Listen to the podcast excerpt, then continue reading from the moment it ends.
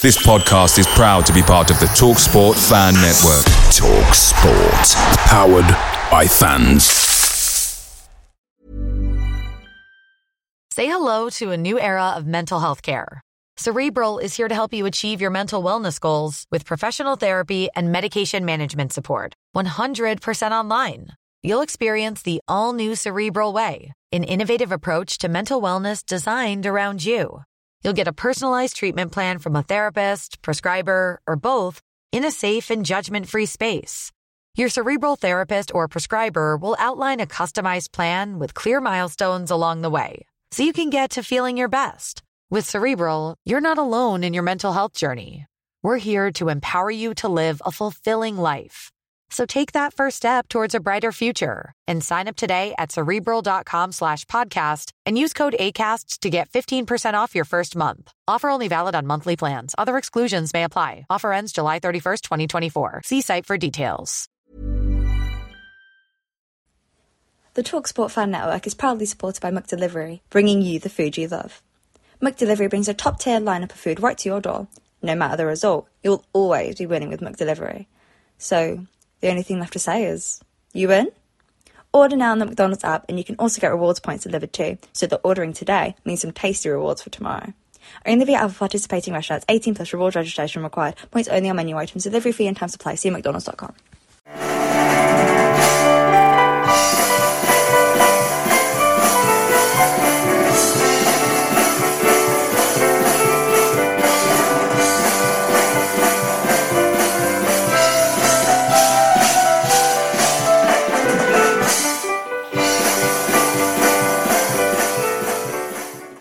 Okay, take two for those that uh, were in a few moments ago. Final score at the New Den Millwall nil, Bristol City one. 94th minute goal from uh, Matty James gave City all the points. Uh, joining me this evening are uh, Ian and uh, Mark. Uh, guys, um, your comments, brief overview of the game to begin with. You first, Ian there's no such thing as a bad three points, and that wasn't. We improved as the game wore on because we decided to play to our strength and pass the ball on the floor and put the ball down the channels where we can be competitive against teams with a giant defense. We didn't do that as much in the first half, although we should have done better on a couple of occasions when Nakhi Wells could have played Sam Bell in it and one vice versa. Uh, I thought we were the better team throughout. We had more of the ball, uh, but a little worryingly, um, I don't think we dominated possession quite as much as we should. And we only had one shot on target in 90 minutes. Mind you, they only had two, but we had one shot on target, and that was Matty James cracking winning goal. Yeah. What did you think, Mark? Uh, you, you, only saw part of the game today, but you saw probably the best bit because it was a very quiet opening 45. Yeah, I think uh, City had, you know, despite a lack of quality in the final third, it was the one shot on target that, that counted with City, and it was their total desire to go for a win when they could have easily have uh, closed up shop and, and got an got an easy point that shone through. City a City team is still finding his feet with a with a few uh, new signings, but they kept going forward and knocking on the door to finally create that that chance in the 94th uh, of 95 minutes to get a fantastic win against a team that only missed out on a playoff place on the final day when 3 1 up against uh, Blackburn. So a fantastic result. Four points from the first two games. Uh, you know, it's a, you know going to be a long season, but that's quite a promising start. But we can still play a lot better. Yeah, I mean you're absolutely right there, Mark. Because if we'd have won on the opening day and got a point today, it's a good season. And as we say, they say in politics, seven days is a long time in politics, long time in football as well, because it's a very uh, upbeat mood about the place. Um, looking at the uh, starting lineup, Ian, it sort of. Uh, picked itself because two of last week's starters were ruled out through injury. That was Weimann and Conway. But uh, Sykes coming in for Cornick. That makes sense in your book. Yeah, it did. I, I think the way Nigel Pearson sees it, it's a bit of a toss up for who starts on that side. And I think Cornick can play down the middle, but once again, Alan Nakhi, he's not a nine. Um, because of his work rate, I think Pearson prefers Sam Bell on the left. um, to Anis Mehmeti, but I thought Anis did well when he came on. Um, so, but it is it's good to have strength on the bench, and I mean, Kal Naismith made a difference when he came on in midfield with his height and his left foot. So, if, the sooner we can get Kal Naismith back in the team, the better. But in midfield, not in the back four. Yeah, you've always said bit of a liability there. Um, it was uh, a very quiet first half. I've only got one uh, incident there, and I'll stick with you on that one, uh, Ian. Um, Sam Bell going through. Uh, City had been applying a reasonable amount of pressure, but without re- well, without testing the goalkeeper full stop. But uh, McNamara, who I thought was very sloppy for them at times, but it looked a blatant push in the back, and uh, Keith Stroud, the referee, who we know very well, he wasn't impressed. But you know, was it the right decision not to give it? No, it was the wrong decision, uh, it, and it was absolutely. He had an absolutely clear view of it. It wasn't like it was one of these where there's a bit of a melee in the box and something happens and you haven't got VAR, so you can't blame the officials for not seeing it. It was as as clear as a nose on your face. Sam Bell's made a run inside him. McNamara's come across and shoulder charged him in the back. Uh, now, whether it was a penalty I don't know because I couldn't tell you, and you couldn't see from the camera angles presented exactly where Sam was. He could have been just outside, he could have been on the line, which is a penalty, or he could have been just inside.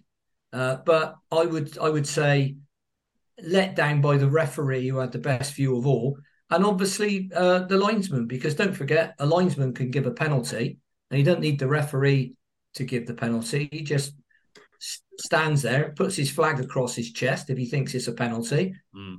communicates with the referee on the old walkie-talkie thing they got stuffed up their arm, and um, then it then it then it gets given. Yeah. So um, poor refereeing, I put that down yeah. to. Sam didn't well, dive. Some of our players went down a little bit too too easy today for me. Um, and uh, yeah, we went. Well, I think we know this season, just based on the two matches that we've had, that referees are going to get a lot more, let a lot more go, and there's a lot more mm. robust tackles going in there, which I think makes the game better for it. Mark, you're nodding your head with that. You know, the game. You know, it's not. You know, you can actually have a bit of physicality in a game. It seems this season, doesn't it? Yeah, and he, he does seem to, you know, to, he did seem to let, let, a lot go. But I mean, if that's consistent, then that's fine. I mean, there was a foul. I think there was a Pring got got a booking uh, in the second half, and then there was a booking at the other end for a, a full throated challenge on Cornick. Really, when it was it was 50-50, it was 50-50. But as long as it's applied consistently, then that's absolutely fine uh, you know, and, and, the game the game's better for it. That's what we want from referees: cons- yeah. consistency and decision making, yeah. not uh, you know supporting one team or the other. Because they use you think you know with a hostile crowd and Millwall, uh, it's quite a hostile place to go. That referees could be easily influenced by the home fans, couldn't yeah. they? And the home fan, I mean, I think there was a tackle that. Uh, I think was it Pring did on one of their uh, players, and it sort of raised the home crowd. But yeah. yeah. And it was a special day for them because they were celebrating the life of their sadly uh, departed chairman. But mm. we we shut them, other than that, which brought a book in for, uh, I can't remember, was it Pring that went in, sent them yeah. by flying? But, yeah. you know, we kept them quiet and there was 19,000 in there today, which is a decent number. I think they probably had three or four thousand more than normally get. Although, as Ian said earlier, I think we took about thirteen hundred. Ian, you said the substitutions uh, when we were talking beforehand. The substitutions with half an hour to go were critical. We'd silenced the crowd by then, and we brought three fresh pairs of legs on. They added value in two key parts of the field, didn't they? Up front and in the middle. Mm. Yeah, they did. I mean, I thought all the substitutes. I really liked the lad Esse. I think that uh, Millwall brought on. He looked to really good player. And if they'd have had him on from the start, who knows? Because I, strangely enough, for a Millwall team, I thought they lacked physical presence up front. They had plenty of it at the back, um, but they, I think, they lacked it up front, and they struggled to hold on to the ball as well because Nisbet, who they signed from Hibs, isn't isn't a physical presence. He's the guy that plays next to the nine, more of a Bob Taylor than a Robbie Turner, if you will, if you're City mm. fans.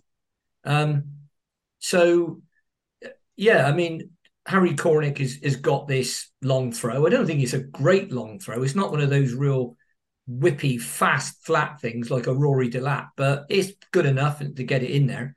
Who the ball came off when it dropped down to uh, Matty James is your guess is as good as mine. But well, if you're it, generous, you're going to say it's off Dickie's head, aren't you? But it seemed as yeah, it hit one of their blokes on the shoulder. Well, Dickie's head. It came off either Dickie's head or one of three or four defenders that were Mur- or Murray it. Wallace. Yeah, Murray Wallace was wearing a uh, was wearing a bandage, but it looked like it just brushed across. You know, the ball came in yeah, at an angle certainly and just brushed the top, didn't it? Yeah, let's not get excited and say it was a, a brilliant and deliberate knockdown because it certainly wasn't. But it no. broke to Matty James, and he, as they say, only in football, he finished with a plum. You know, Zlatan would have been really play, pleased with that. Uh, so yeah, cracked it in the corner. Our only shot on target in 90 minutes, and yeah. we'll take the three points. Thanks very much. Yeah, yeah. Well, we sort of jumped forward to the goal, so we've done that just before the goal, just before the goal, or a few minutes before. It was really their only chance when uh, Bryan put uh, Esse in the clear, and Vyner was doing his nut, thinking it wasn't a foul. I think he did touch the player. Saville with the uh, Saville with the free kick. Um, that mark was quite critical. That when Max spilled it, that it was Cornick down that end of the field. Yeah, who got in with a block, didn't he?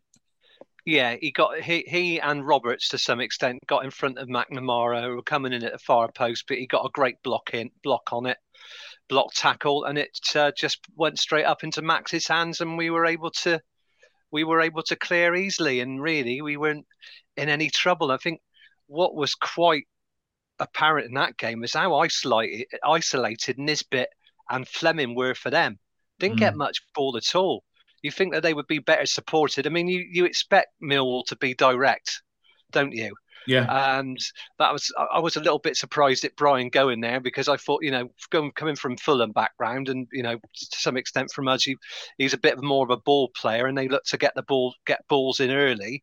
Mm. But, you know, they we, we snuffed them out quite easily. Yeah. I mean, I think we, we I went into this game a little bit concerned because they beat Middlesbrough away 1 0, which is quite a scalp on the opening game of the season. And we'd only got we'd only got a draw after being outplayed. You think that if we'd have conceded an early goal in a game like that, maybe we'd been broken easily. But I think it's it showed you how we developed as a, a, a, we're a very disciplined side who are hard to beat. Yeah. We don't show a fantastic amount of flair. We do try and play football, without doing much uh, in the in the final third. But we, you know, we are going in the right direction. We just Definitely. need we need better passing in that final third, and we really need somebody to put the ball in the net. That's the problem we got at the moment. I think is um, um, Ian Joe Bryan. I wasn't in favour of him coming back. I thought before the match, I thought he's going to do a Joe Bryan in something that matters. He's going to score against us. I thought he put in a sort of performance that was was adequate. Um, but you know, he didn't seem on his toes on an extra special day against a club that he played in for most of his career. What what was your opinion of his performance today? I don't think we I don't think we missed him. And you could say, well, we got Roberts instead of Joe Bryan. I'd sooner have a young Roberts than a turn 30 Joe Bryan, wouldn't you, based on what we've seen so far? Yeah, I mean, Joe didn't look as good as when he played for us at times. Now, it could have been that he he just, I mean, he didn't play midweek, so tiredness isn't an excuse. Um, but hey, I mean, that that's I don't I don't think I wouldn't have looked at Joe and think, wow, I, I really wish we'd we'd signed him. But he could say, well, yeah, but fair enough, I weren't playing for a very good team. Um, so you you can have it all sorts of ways. I mean, I think um, Bryan is is how will I put it? He's I think he's past his best to be honest because Joe had a lot of pace. I think he's still a good footballer and I think he's still a decent defender. Um, but uh, of the three, I'd rather have Roberts in Cam Pring than have Joe back, and that's yeah. that surprised it. I'd say that, but I am actually, yeah. you know, it, I I I am actually being totally honest there. Yeah, Mark, um, Pring didn't have his best game against Preston. Um, he was rested in midweek. Roberts came in. Um, what did you uh, what did what do you think of uh, Cam today. He's not done too many of those bursts through where he cuts inside. And of the the team at the moment, you would say that he's. Would you say he's the one that needs to be looking over his shoulder, uh, who's competing with him for a place, or not really? I mean, Roberts came on. He did some good stuff. He gave the ball away a couple of times as well. But uh, is that a position that's still up for grabs at the moment? Because Cam, for me, isn't quite at the level he finished last season on just yet. No, I, I, I, think I think you're right, and, and it's great to have competition in every area. I think we're a bit unfortunate at Ross McCrorie because then he could be, you know, he should be really pushing uh, George Tanner for a place right now, and uh, I think it's um, Knight LaBelle, uh, sorry, Harry Leeson probably who's the only uh, natural player to, to fill to fill the right back role if if Tanner's injured. Um, so yeah, I think I think um, Pring needs to be on his toes. I think he, he was adequate, very good in defence, not so great going forward. I think he, you know teams teams have read that that move inside. Players, you know, now now tend to come ac- drift across and block and block that route uh, that he tried he tried last season, where if where he can't go outside, he comes inside. So I think yeah, he needs he needs to to try and push on a bit and, and be the, the, the direct player.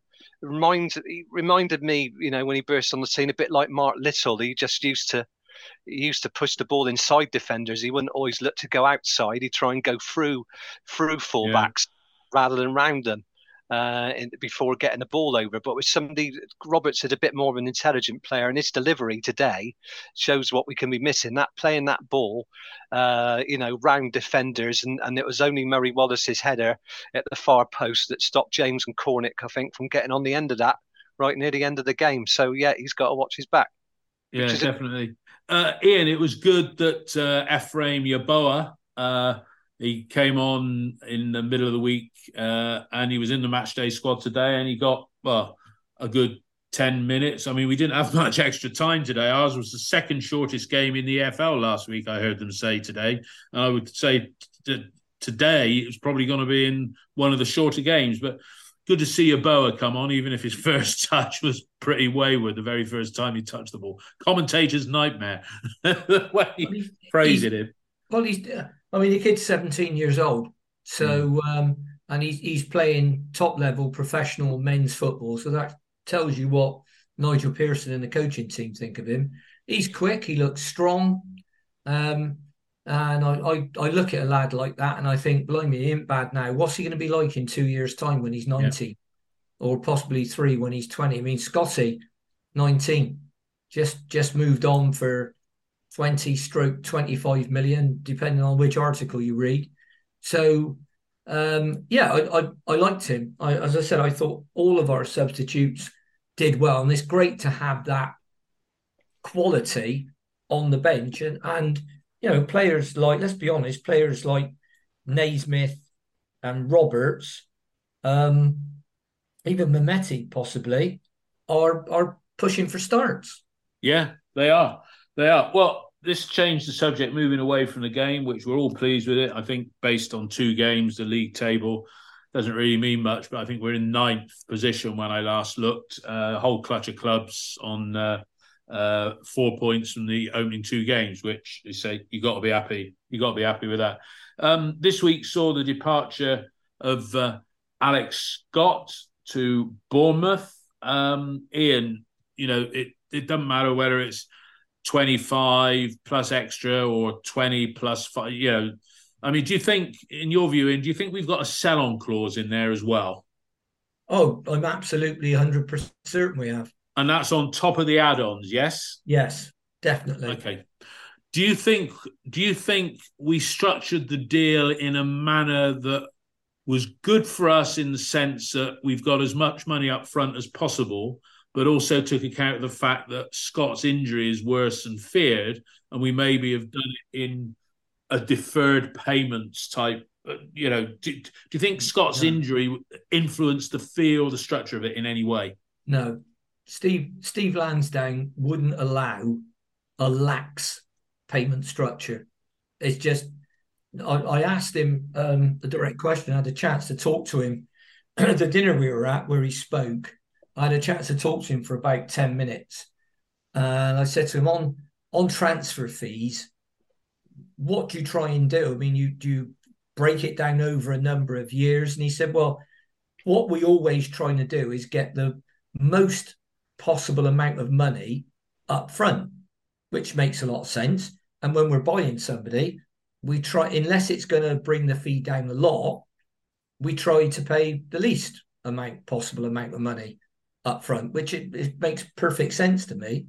Um, so I'm, I'm really, you know, we we cannot turn down that kind of money, whether it's 20 plus five or 25 plus five, we can't turn down that amount of money. With the club, it, doesn't matter what Steve Lansdown's got, because I read an interesting something interesting that somebody had done an analysis of the wealth of teams in the championship, and Steve Lansdown is only the fifth.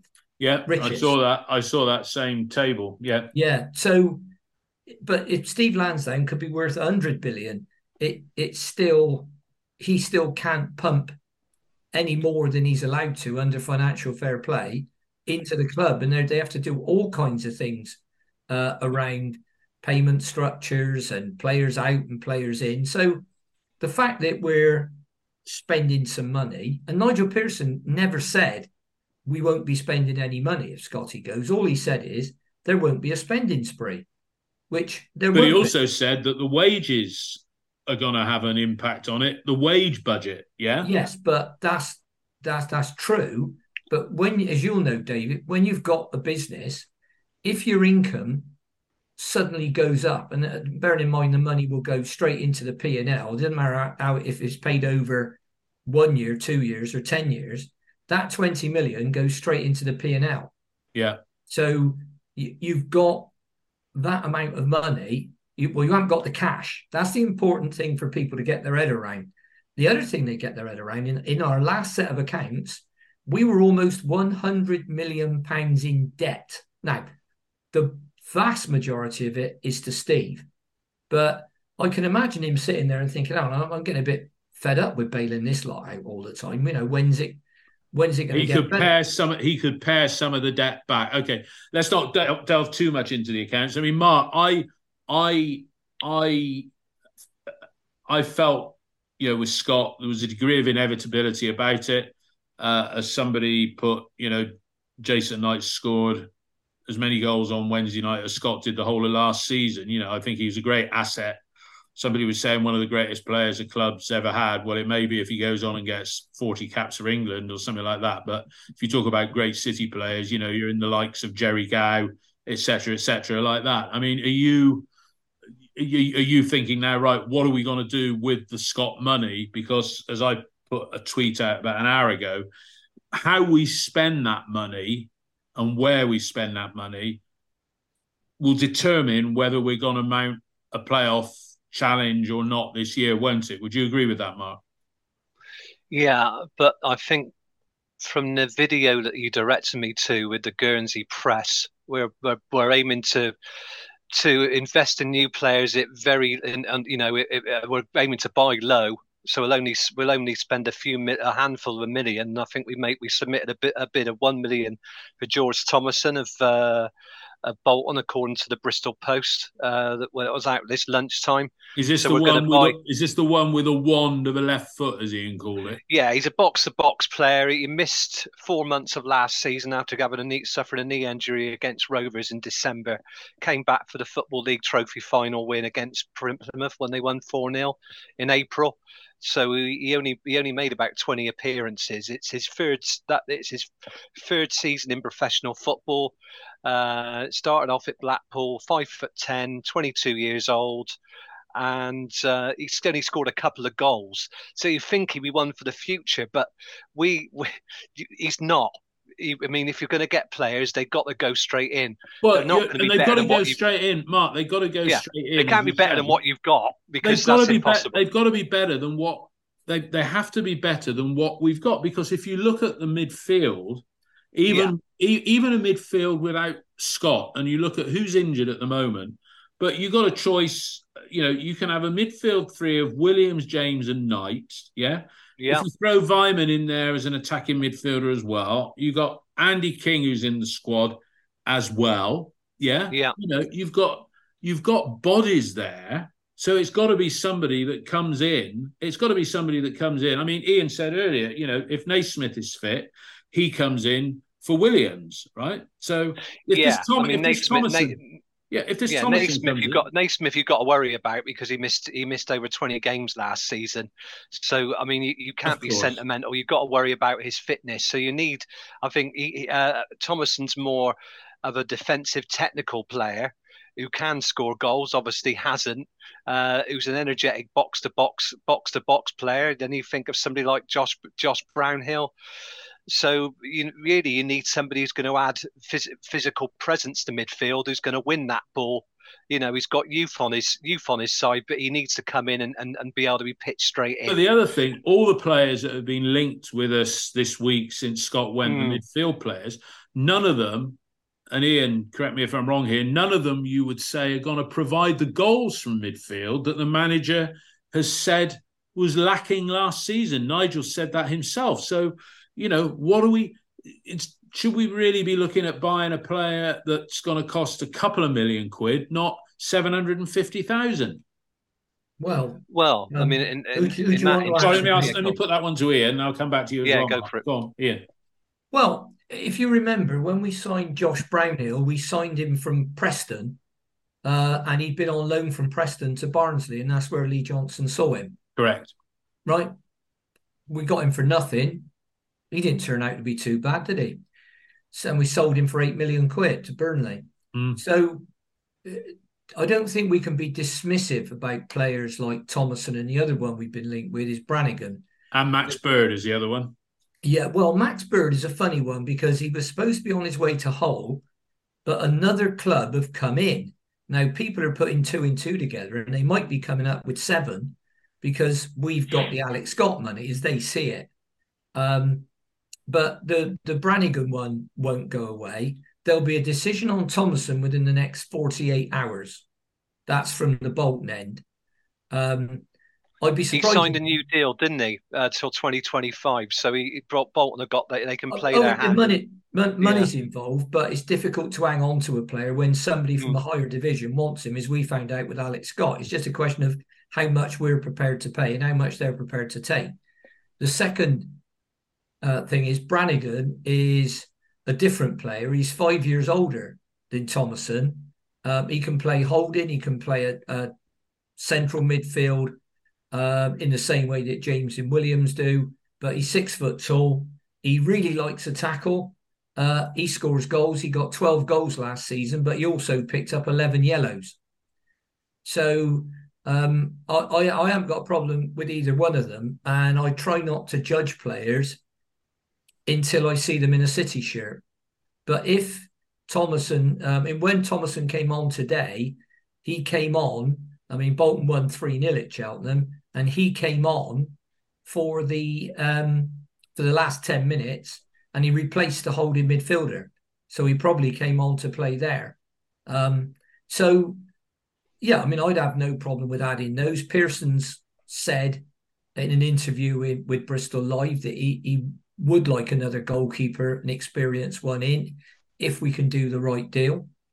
Uh, my understanding is we will bring in a different type of striker to replace Tommy Conway than what we've got now. So somebody that can hold the ball up, and they're quite big.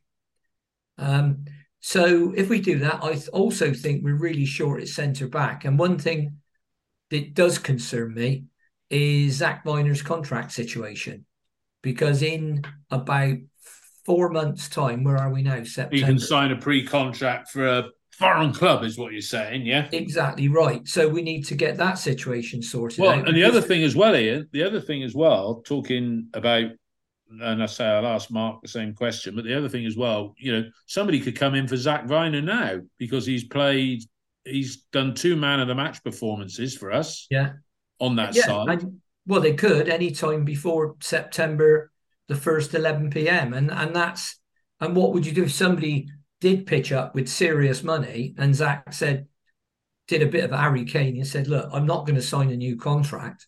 I'm off. You've got a choice of taking what you're offered So let's say that was, I don't know, let's say three million pounds. You take three million, or you know in a year's time he's going to be gone. So but equally, Ian, you give him a better contract because you look at the cost of giving him something that he can't turn down, and you keep him, which is cheaper than having to buy a player on the yeah. wages that Zak would probably want anyway.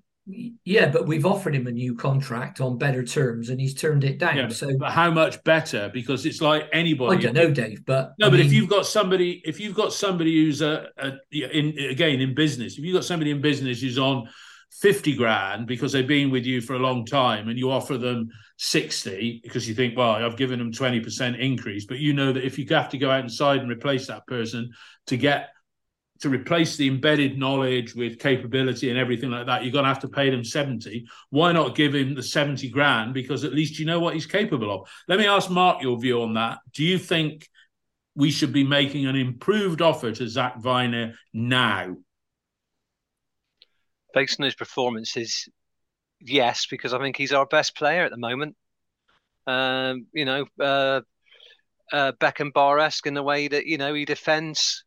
Some oh, good balls out of defence today as well. Yeah, the ball. Well, you know, he, he, just yeah. he, he just you know he's he's he's very he's very robust and he's his his his game has just improved yeah. fantastically over the last season. But he's he is an asset as well. So yeah.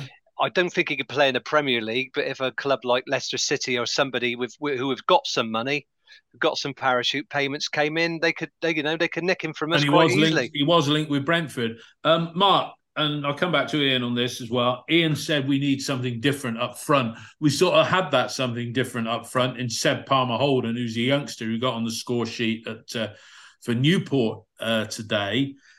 we know Nigel doesn't like loans, and whoever comes in when said player, i.e., Conway, is back from injury, Conway is our first pick striker when he's fit and on form.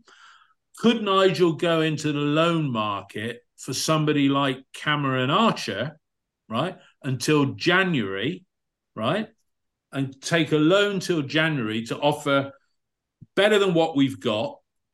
Might cost a bit, but only committing to the end of January. And then if we're in the playoffs or something like that come January, we can extend it to the end of the season or something like that. So go out and get a player that is in this added value. You know, they're markedly better than what we got. What do you think about that? I think, well, something like Cameron Archer. Cameron Archer, I think, is way out of our range I think he was he was interested in uh, um, there was interest from Sheffield United. He signed a new five year deal. I think that Sheffield I think that Villa would have to make a substantial contribution to his to his wages uh, for for us to, to, go in there. And I think we want more. If Nigel is is is, uh, doesn't like loans, he certainly wouldn't uh, uh, take a loan to January. He want more certainty than that. He want a player to the end of the season. So I I can't see that happening. But if we want to make an impact we need to get a striker in this transfer window. I think it, if it would it more likely to be a loan player from a Premier League club. I don't know what's available. Uh, you know, a, a, an, acad- an academy product. You know, somebody like a Tammy Abraham type player, where we could perhaps afford to pay. A, if if if the if the loaning club paid a proportion of his wages, uh, okay. I think that's our only option because I don't think there's anybody who, who can be shopping lower down who's going to be good enough. I don't think we'll bring anybody from abroad. So I think that's the only option. But with Tommy out, if we want to make an impact and do a Luton, uh, as uh, as um, Steve keeps talking about, because of that Tommy injury and the Weimann injury, we've got to get somebody somebody in this window. Well, I mean, Weimann could be back next. Weimann could be back next week, and I think Weimann, you know, he'll be gone by this time next year. Ian, well, I think you know you, you you shouldn't you know if you look at Weimann, you shouldn't be looking at him as an attacking midfield player with with um, with Conway out. You know, play him as a play him in a number t- uh, uh play him in the, down down the centre again, yeah. where he's most effective, where he got his goals two yeah. seasons ago. He's just played play on the right hand side in an attacking midfield role. He just can he's just wasted, and he, he takes something away uh, from the game and rather than making a contribution. Yeah. Ian, your take on uh, your take on what we should do up front. Nigel doesn't like loans, but there's a case maybe for doing one right now to get something better than what we've got up front. Yeah. Well, something different, to be honest. I mean, you probably won't get a better player than Nakhi, but you will get a bigger, stronger player. And what we've lacked, particularly in the first half today, not so much the second, what we've lacked is physique. We haven't lacked fitness. We're as fit as anybody. We weren't. We didn't lack fitness against Preston, but what we did, we got sucked into playing their game, balls in the air, and we lacked physical strength. In the same way that Nakhi Wells. I mean, if you if it was if you decided you were going to have a have boxing matches, you wouldn't stick him in a in a ring with Colin Cooper, their centre half, would you? No. Now, it, it, that's just sense. Um, so, if we're going to play more football, more on the floor, get it into feet, and all that good stuff, um, then you're okay with smaller forwards. But well, you're okay with what you we're we're okay with what we got. Well, you Aren't are, you are, but remember that Conway's might not. You know the way our injuries our injuries go, Conway might not be the last forward to No, get. an but we've got So- at the moment, Ian. Sorry, at the moment, you know, we got if we're playing three up front, we got a choice of Sykes, Wells, and Bell, or Cornick, Mehmeti, and um, Yeboah even. Yeah, if he's good enough Well, to your play bow, for- your, your bow is a seventeen-year-old kid, Dave, and I don't think it's fair. No, but he's he's the he's the number he's the sixth choice striker when you look at any three from six, and we could play with two up front. But what I, if you listen to what I said to start with, we need somebody that's different from what we've got. Of They're course, taking same. that on board, yeah, I agree. So, what about them putting in a cheeky? Let's have him for a six-month loan for Kiefer Moore at Bournemouth. Then, Well, possibly, yeah, you can do that. And don't forget, these guys are also really useful in both penalty areas, defending and attacking. Yeah. So, Yeah. but I think the issue with Kiefer Moore might be wages. Um, although we, we should have a relationship with uh, with Bournemouth, and I'd have no problem um, with him coming down here. And then if, if you want to go longer, not the ball forward, and then you've got him flicking the ball on to the likes of Bell and Wells, it makes us more robust and more dangerous. A, a bigger Agreed. physical presence in midfield like Brannagan um, can also make a difference, but they've got to be mobile. So let let's see. There'll be free agents out there that we can get hold of. I'm Yeah. still saying two midfielders, a keeper.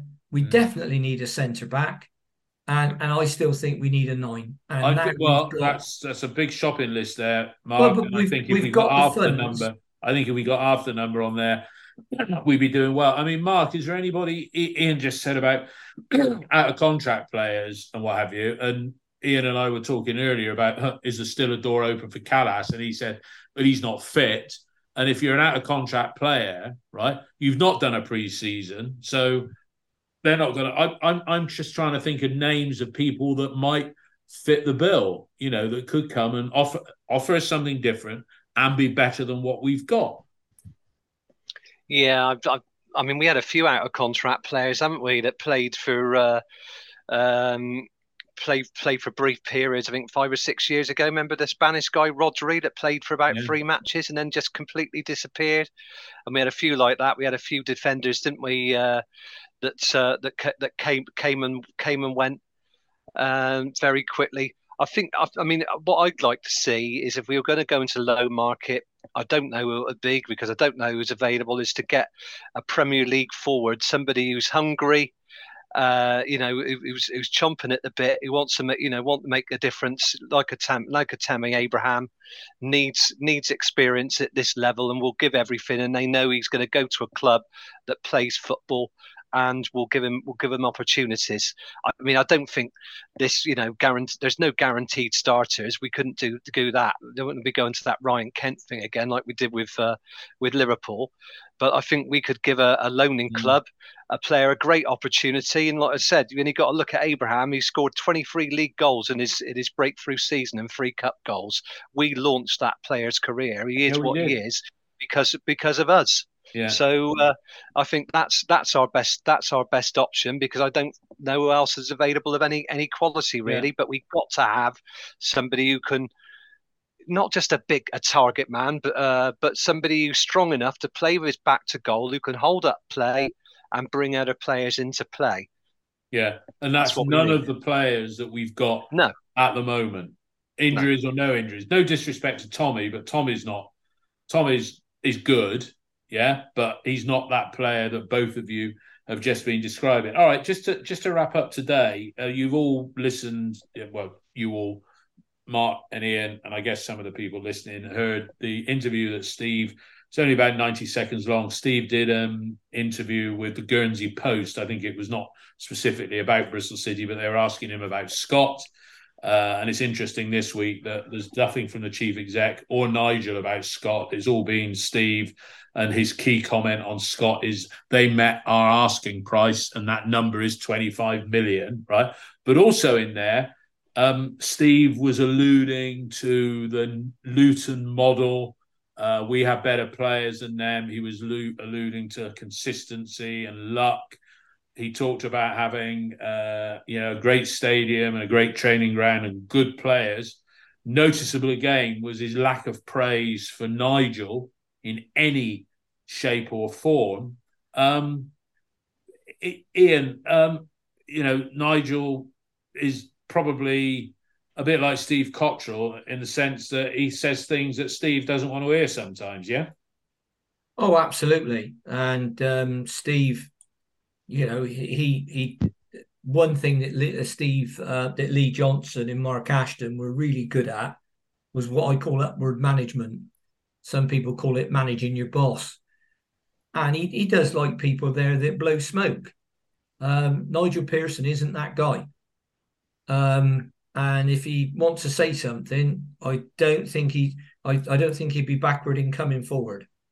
Um, so I think, to to be honest, what's going to keep Nigel there, employed, or anything else, um, is his record. It's as yeah. simple as that. Um, so, yeah, I mean, he's he's not going to be a guy that that sits back and just agrees with everything. He's not going to do it. And if he didn't think the deal was right, um, he he seemed niggled the other night that he'd been given very late notice of it, and a player he wanted to keep was going. And uh, you know, it seems as though he didn't know too much about it. He'd just been told it was happening, and that I don't think that sat well with him. So, no, I mean, uh, he's done. I think he's done an interview after the game tonight, and um, hopefully everything's back to normal and and we just carry on from here. But it, it's going to be you know it, it's this is the year where he's got to produce progress. Now i'm not saying he's got to get in the playoffs and he's got to get us up but he's got to get us a lot higher up the table and have a better season than we've had where we won 15 games. He has to win my guess 20. would be f- f- well five or six more games yeah. 20 21 that's 63 points. And if he gets 10 draws, we're in the playoffs based on the law of averages. Yeah. Yeah, I would I would say so based on what people um of uh, what what people have, have, have done. Um so yeah, I mean let's let's let's be to- totally honest about it. Um it's his third season. He's he's had a long time with not a particularly great record. He'd say that himself, I hope. There have been reasons, excuses, depending on, on what side of the fence you sit. Um, but now a lot of those are gone. Now, particularly if he signs more players, because he's already signed 19, five yeah. of those have gone. So of the uh and if he's then buys another let's say brings in another three yeah he's then up to couple of teams. Yeah. And I think at that point, Steve Lansdown's more than entitled to say, well, look, you, you have had some money.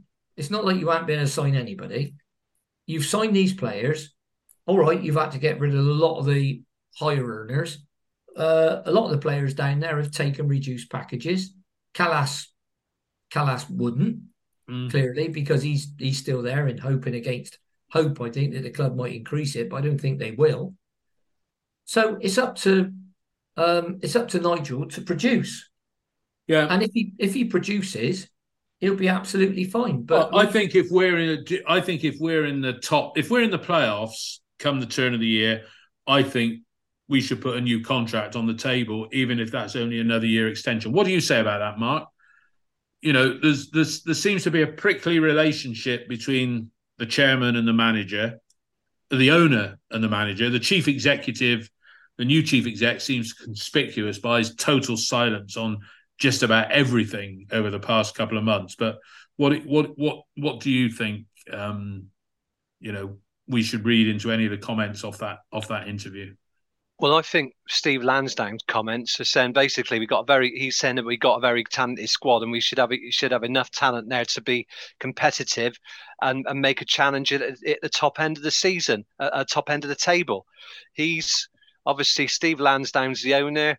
He's more or less saying, oh, "Let's we'll, with the Luton thing. If we keep rolling the dice, we'll get it right. If we recruit the right players, we'll get it right." So I'm here for the long. I'm here for the long game. Obviously, Nigel Pearson can't be. He's a man under pressure.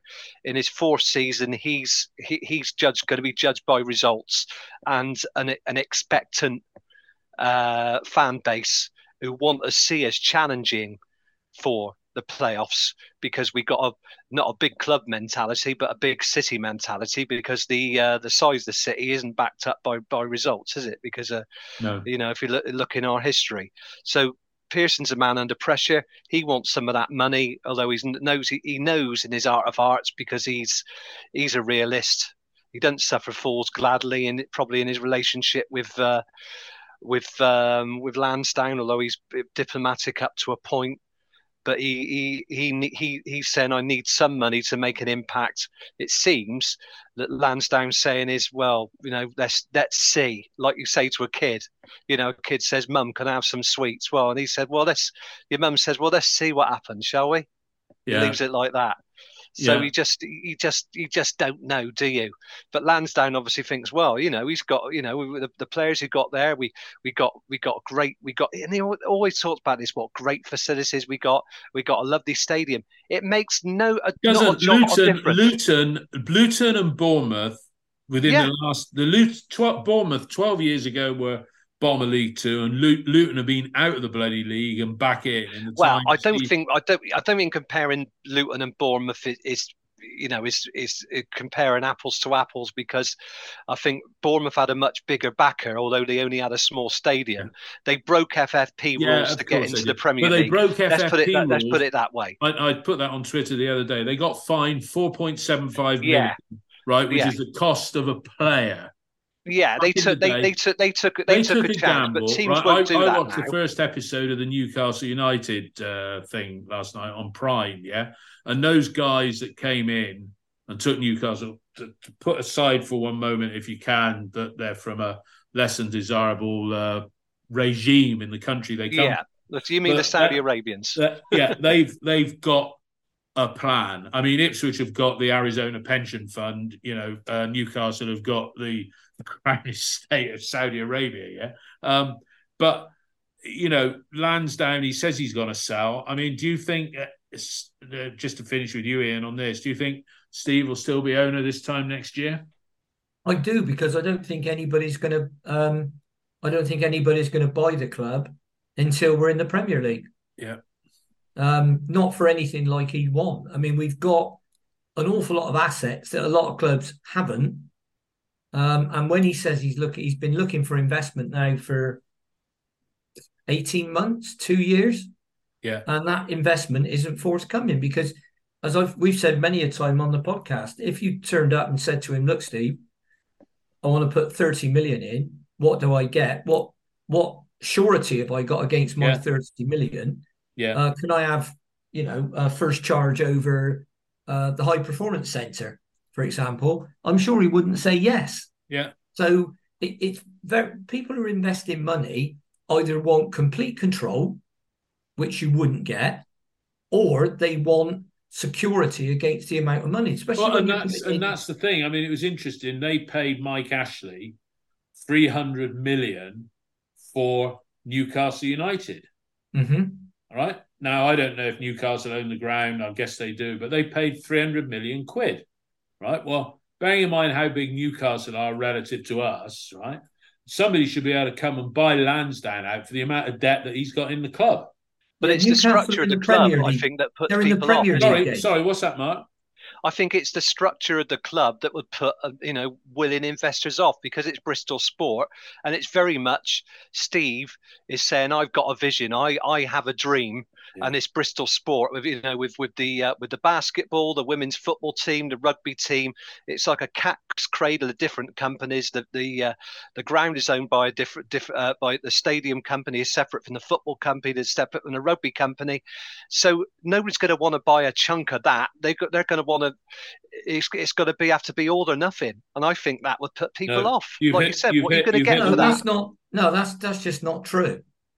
What you've said about th- these different parts of it, that's true. But Steve Lansdown has said that if they just wanted to buy Bristol City, they can. right So you can disentangle. Look, co- companies do this all the time. They'll have a, a holding company, Bristol Sport, and they'll have ten subsidiaries. If you want to buy one of them, that's all you buy. If they want to sell it to you, and a lot of companies are doing this now, where when they need cash, they'll say, right, we've got that business there, that business there, and they're not. They call it not our core business. So they might be a company like, I don't know, Sainsbury's, and their core business is is grocery, and they might have a transport company they own or an IT Yeah. company, and they'll sell it and get the cash to reinvest in their own business. Well, and that's be- effectively what that's effectively what Lansdown could do. He could say, right, I, I, the deal, the deal to acquire Bristol City because Bristol City is a jewel in the crown, whichever way you look at it. The deal to acquire Bristol City, right? This, this is very simplistically how I see it. The deal to acquire Bristol City is 100 million quid, and for that you'll get a 25, uh, you'll get a 50 year lease on the ground at so much rental. And that rental will be determined by the league that you're in. And you come in, you're giving 100 million quid. That gets rid of the 100 million debt that might be floating around somewhere else in the group, to use your analogy there, Steve. And somebody comes in and they can do a Bournemouth and take a gamble and go for broke trying to get up to the Premier League and say bollocks to fair play. But But- is somebody going to want to come in and, and just want to be a tenant?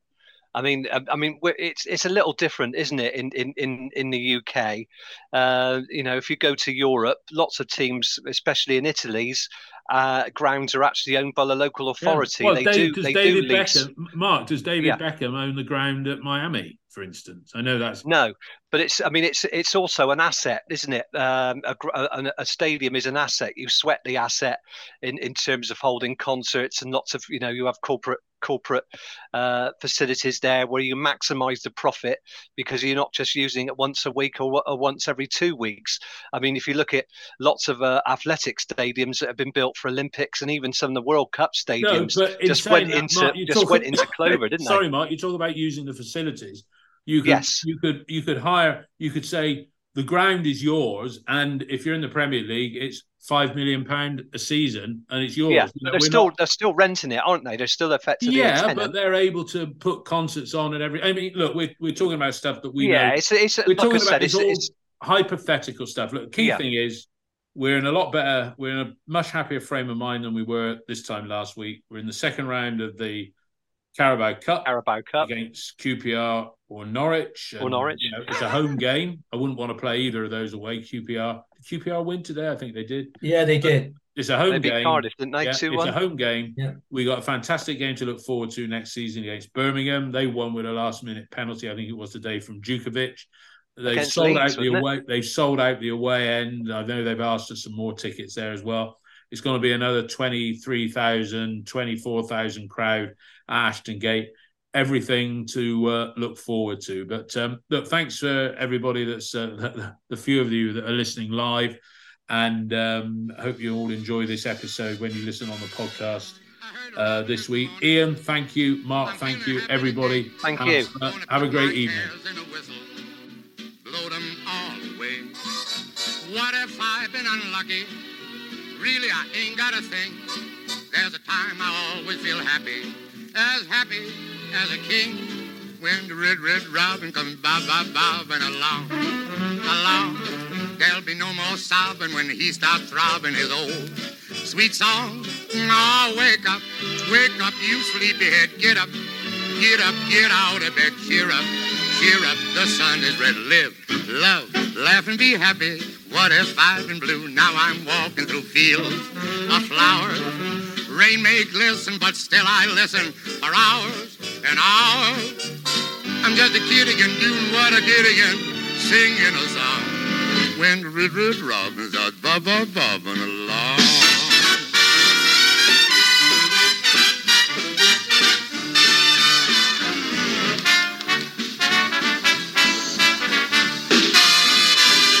When the red, red robin comes bob, bob, bobbing along, along.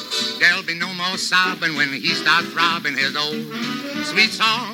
Oh, wake up, wake up, you sleepyhead. Get up, get up, get out of bed. Cheer up, cheer up. The sun is red. Live, love, laugh, and be happy. What if I've been blue? Now I'm walking through fields of flowers. Rain may glisten, but still I listen for hours and hours. I'm just a kid again, doing what I did again, singing a song. When the red, red robin starts bob, bob, bobbing along. It's the 90th minute. All your mates around. You've got your McNugget share boxes ready to go. Your mates already got booked for double dipping, and you still the last nugget, snatching all three points. Perfect. Order McDelivery now on the McDonald's app. You in? At participating restaurants, 18 plus serving times, delivery fee, and time supply. See McDonald's.com.